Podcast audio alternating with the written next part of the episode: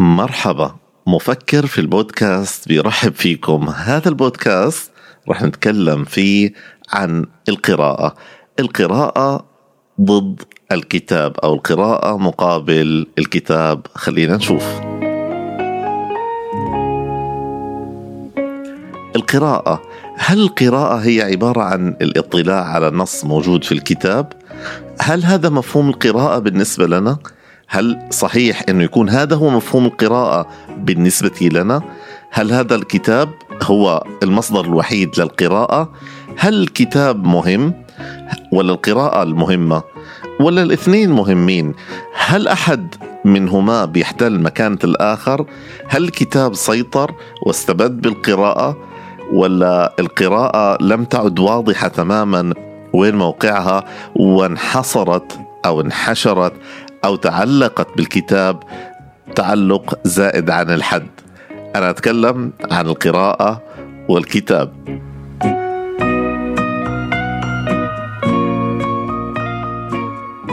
القراءة والكتاب علاقة أزلية قديمة جدا. هل هي كده؟ ولا القراءة كانت في الأصل موجودة وبعدين الكتاب دخل على الخط وبعد ما بنى علاقة إيجابية بينه وبين القراءة تحولت هذه العلاقة إلى علاقة تملك بشكل ما.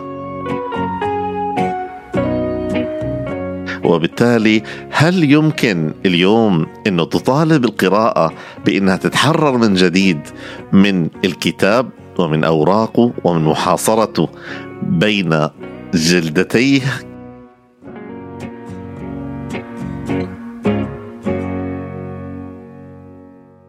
وهل يمكن أن تعود القراءة إلى الجدران اللي كانت بتكتب الرموز عليها أو تعود إلى ما قبل الجدران تعود إلى الطبيعة التي اشتقت منها الصور الموجودة على الجدران؟ إيش حال القراءة اليوم؟ ما أخبار القراءة؟ وما أخبار علاقتها الحقيقية بالكتاب؟ هذا هو اللي إحنا نريد أن نناقشه في هذا البودكاست. العلاقة الحقيقية بين القراءة وبين البودكاست وبين الكتاب. الثلاثة هؤلاء سيناقشون موضوع القراءة. أنا أعتقد أن القراءة بدأت تتعرف على مجموعة من الشخصيات اللي بتنافس الكتاب في هذا الزمن. ممكن؟ خلينا نشوف إذا بدأت القراءة تبني علاقة جديدة بينها وبين منافسي الكتاب. أوه هل هناك منافسين للكتاب؟ الجدار دائما وكان دائما ينافس الكتاب بل الجدار سبق الكتاب. الجدار اللي كان موجود داخل الكهوف وعلى جدران المعابد. هذه الجدران اللي حملت النصوص باشكالها المختلفه عبر الزمن ثم بعد ذلك صنعوا منها نسخة مصغرة اللي هي كانت الألواح اللي بيكتبوا عليها ومن بعد ذلك فجأة ظهر الورق. طبعا بعد المرور على الجلد وأشياء أخرى الرق الأشياء الرقيقة التي كان يكتب عليها غير الألواح ثم ظهر الورق. هنا بدأت تتغير العلاقة بين القراءة والنص المكتوب وبدأت العقل الإنسانية العقل الإنساني بدأ يتعامل مع القراءة على أنها هي قراءة النص المكتوب على هذا الورق. طبعا تطور الورق تحول إلى مطابع أصبحت هناك كتب. فأصبحت لما تقول كلمة دعنا نقرأ. هيا لنقرأ الآن. أنت تتحدث حصرا عن القراءة من كتاب. لكن الحقيقة هل القراءة أصلا فقط منحصرة في الكتب؟ هل فعلا إحنا ينبغي أن نقرأ الكتب حتى نكون قراء ولا القراءة موضوع جدا أوسع من النص اللي موجود في الكتاب.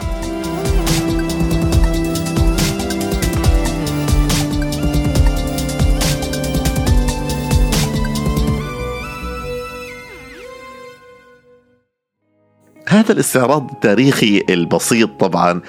الغير واقعي والغير دقيق هو فقط عشان نقرب صورة تطور القراءة أو تحول النص المقروء من جدار إلى ألواح إلى رق ثم بعد ذلك إلى ورق وبعد ذلك إلى كتاب مرصوص مجموع مع بعضه. هذا التطور في العملية القرائية بيخلينا نقف قليلا ونتأمل فكرة القراءة والكتاب. وهل القراءة فقط منحصرة في الكتاب؟ هذا السؤال أعتقد كررته للمرة الثالثة أو الرابعة لغاية هذه اللحظة لأني أريد أن أقول أن القراءة ليست منحصرة حتى بالكلمات المكتوبة. القراءة سبقت هذا كله. القراءة هي الأصل اللي إحنا بسببها أنتجنا الكلمات أنتجنا الورقات وكتبنا عليها. هذا هو مفهوم القراءة الحقيقي أن القراءة هي التي أنتجت الكتابة وليس كما نظن أن الكتابة هي التي أنتجت القراءة فإذا كانت القراءة سبقت الكتابة ما هي معنى القراءة إذا؟ وهل إحنا فعليا لما نقرأ نص موجود في كتاب إحنا نمارس عملية قراءة حقيقية وكاملة ولا في الحقيقة إحنا نمارس رمزية القراءة وليس القراءة امم كلمة مهمة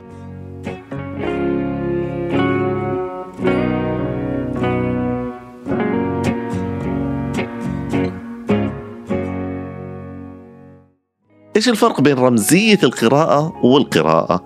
القراءة الحقيقية هي النتيجة التي تحصل حين تنظر إلى أي شيء، سواء نظرت إلى النص اللي منشور أمامك في الكون أو النص المسطور على الورق هذه الحالة هي القراءة. فهمك للكلام المكتوب سواء كان بصيغته الطبيعية المنشورة في الكون أو المكتوب في نص موجود على ورق هذا الفهم هو نتيجة عملية القراءة. إذا الإنسان بدأ يقرأ قبل أن يكتب.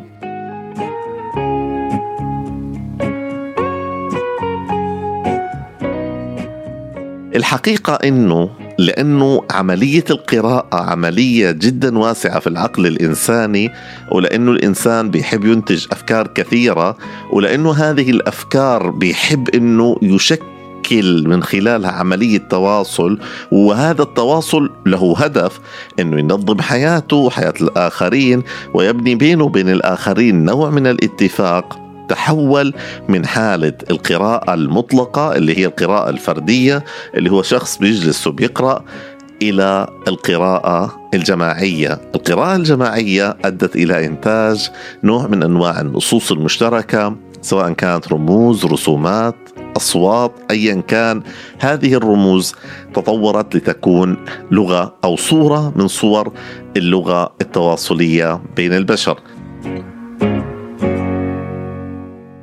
القراءة هي المرحلة الأولى الإدراك. وهذا هو الذي أريد أن أناقشه هنا.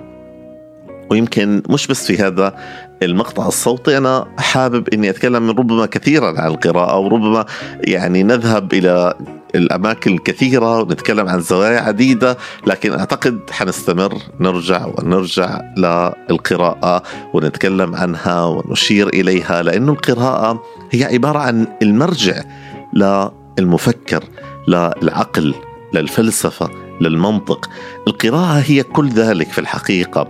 كل عملية قراءة لا ينتج عنها نسق هي ليست أصلا قراءة صحيحة. العملية القرائية تحتاج إنه نكتشف النسق في الشيء اللي إحنا بننظر إليه أو بنتعامل معاه. قبل ما يكون هناك كتاب قبل ما يكون هناك أصوات قبل ما يكون هناك رسومات قبل ما يكون هناك الواح مكتوب عليها كان هناك نسق في الكون. الريح بيتحرك فبيحرك الأشياء. الماء إذا أصاب شيء واستمر يسقط عليه باستمرار يؤثر عليه. الحقيقة الأشياء بتحدث بشكل متكرر. هذا التكرر بيؤدي إلى نتائج متشابهة. هذه النتائج هي باستطاع أن يستقرأها الإنسان. لما استقرأها الإنسان استخرج منها أفكار. هذه الأفكار كانت وظيفتها إنها تساعده على إنه يعيش حياته بشكل أفضل. هذه هي اذا القراءه هي إنه تنظر للأشياء من حولك ثم بعد ذلك تنتج منها أشياء تفيدك أكثر. كلما استطعت إنك تنتج من ما حولك أشياء تفيدك أكثر اذا أنت تحسن قراءة ما حولك وهنا بخلينا نتوقف قليلا ونسأل هل إحنا فعلا بنقرأ هل عملية الاطلاع على نص موجود في ورق هي عبارة عن عملية قراءة فعلا ولا مفهوم القراءة كثير أوسع من هذه الصورة وهو ربما يفعله من لا يمتلك كتابا واحدا. وهذا اللي بيخلينا نعرف شيء جدا مهم. كيف الذين لا يستطيعون القراءة يستطيعوا إنهم ينجحوا في حياتهم أحيانا أكثر من الناس اللي قرأوا وتعلموا ودرسوا حتى في الجامعة؟ الإجابة ببساطة لأن هؤلاء الناس يجيدوا القراءة حتى لو لم يكونوا يجيدوا تفكيك الرموز اللي موجودة في الأوراق. يجيد قراءة الواقع يجيد قراءة السوق يجيد قراءة التحديات يجيد قراءة المفاهيم. تجد يجلس مع التجار فيستطيع أن يوجههم أو يقول لهم إيش سيحدث في السوق. أو يدرك المتغيرات أو يتعلم كيف يستجيب للمتغيرات بسرعة. كيف الناس بتفكر وكيف الناس بتستجيب وبالتالي بيستطيع أنه يتخذ قرارات صحيحة على إثرها بيستطيع أنه ينجح. هذه هي عملية القراءة في الحقيقة. إذا القراءة تكون صحيحة وحقيقية إذا استطعت أنك تحول الأفكار اللي حولك إلى أفكار مفيدة بالنسبة لحياتك. هذه هي القراءة في حقيقتها. الحقيقة أنا مش حابب أعرف القراءة بهذه الطريقة لكن ربما نتوقف عند القراءة بشكل تأملي ونقرأ القراءة.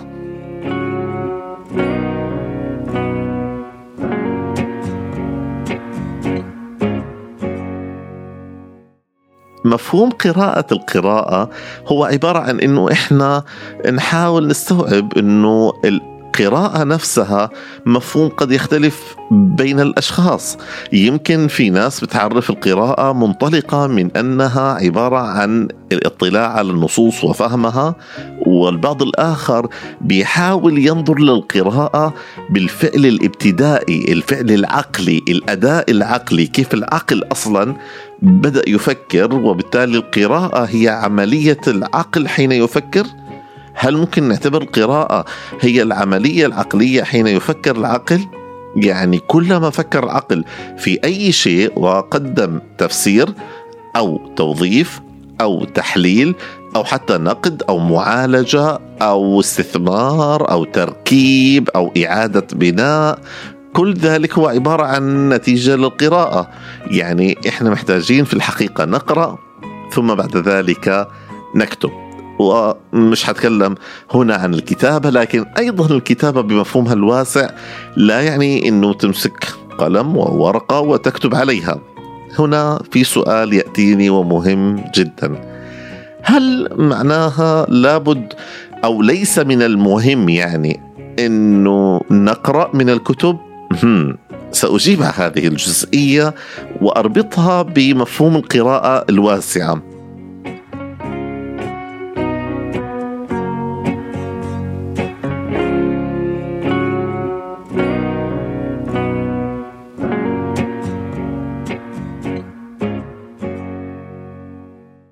نعم لا يمكن أن تعتبر مجرد القراءة في كتاب هي عملية قراءة ولكن لا يمكن أيضا إنك تتجاهل أن الكتاب يقدم لك قراءة مركزة للأحداث من حولك وبيقدم لك أيضا مسألة جدا جدا مهمة وهي قراءة المؤلف للموضوع اللي هو بينظر إليه.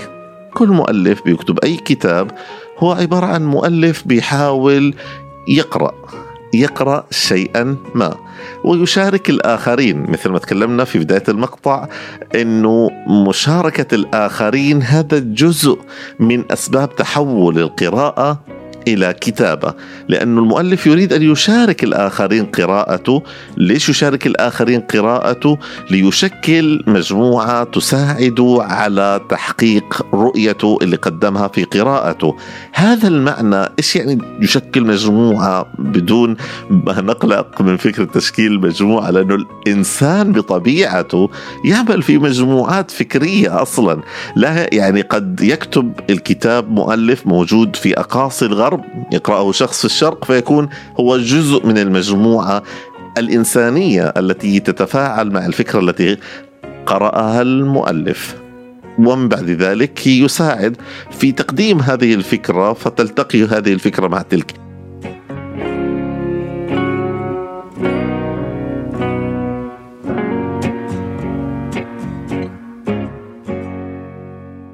ثم بعد ذلك تتطور أصلا الأفكار بالعملية القرائية إذا كان هناك قارئ كتابي جيد يعني قارئ يكتب بشكل جيد ويقرأ ثم بعد ذلك ينفذ. المؤلف نفسه أحيان كثيرة بيتفاجأ من أنه هكذا فهم الناس ما كتبوا وهكذا كانت نتيجة ما كتبوا.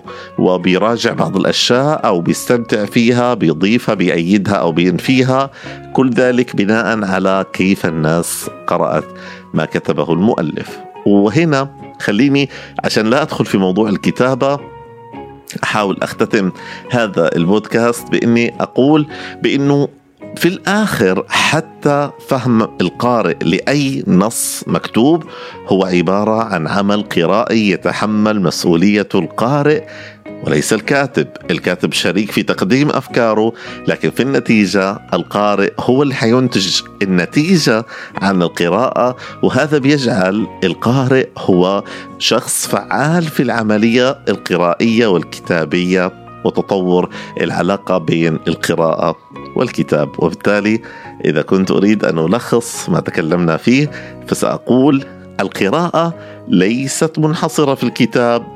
الكتاب ربما استلب القراءة في لحظة من اللحظات لكن العقل البشري الناضج يدرك إنه الكتاب ليس هو المصدر الوحيد للقراءة بل الكتاب ينتج عن القراءة لأن الإنسان يحب أن يقرأ لأن الإنسان يتطور بالقراءة لأن الإنسان أصبح إنسانا حين استطاع أن يقرأ. حين استطاع أن يقرأ تطورت اللغة وأنتج الكتابة ووصلنا إلى الكتاب. فشكرا للقراءة أنها قدمت هذا التقديم الجميل للإنسان وجعلته يصبح كاتبا ليس فقط على ورق بكلمات وإنما في الكون المنشور يكتب الأثر. ولذلك علينا أن نستمر في القراءة والكتابة. ونبحث عن المزيد من المفاهيم حول القراءة والكتابة. ألقاكم قريبا وأنتم بخير. وإلى اللقاء.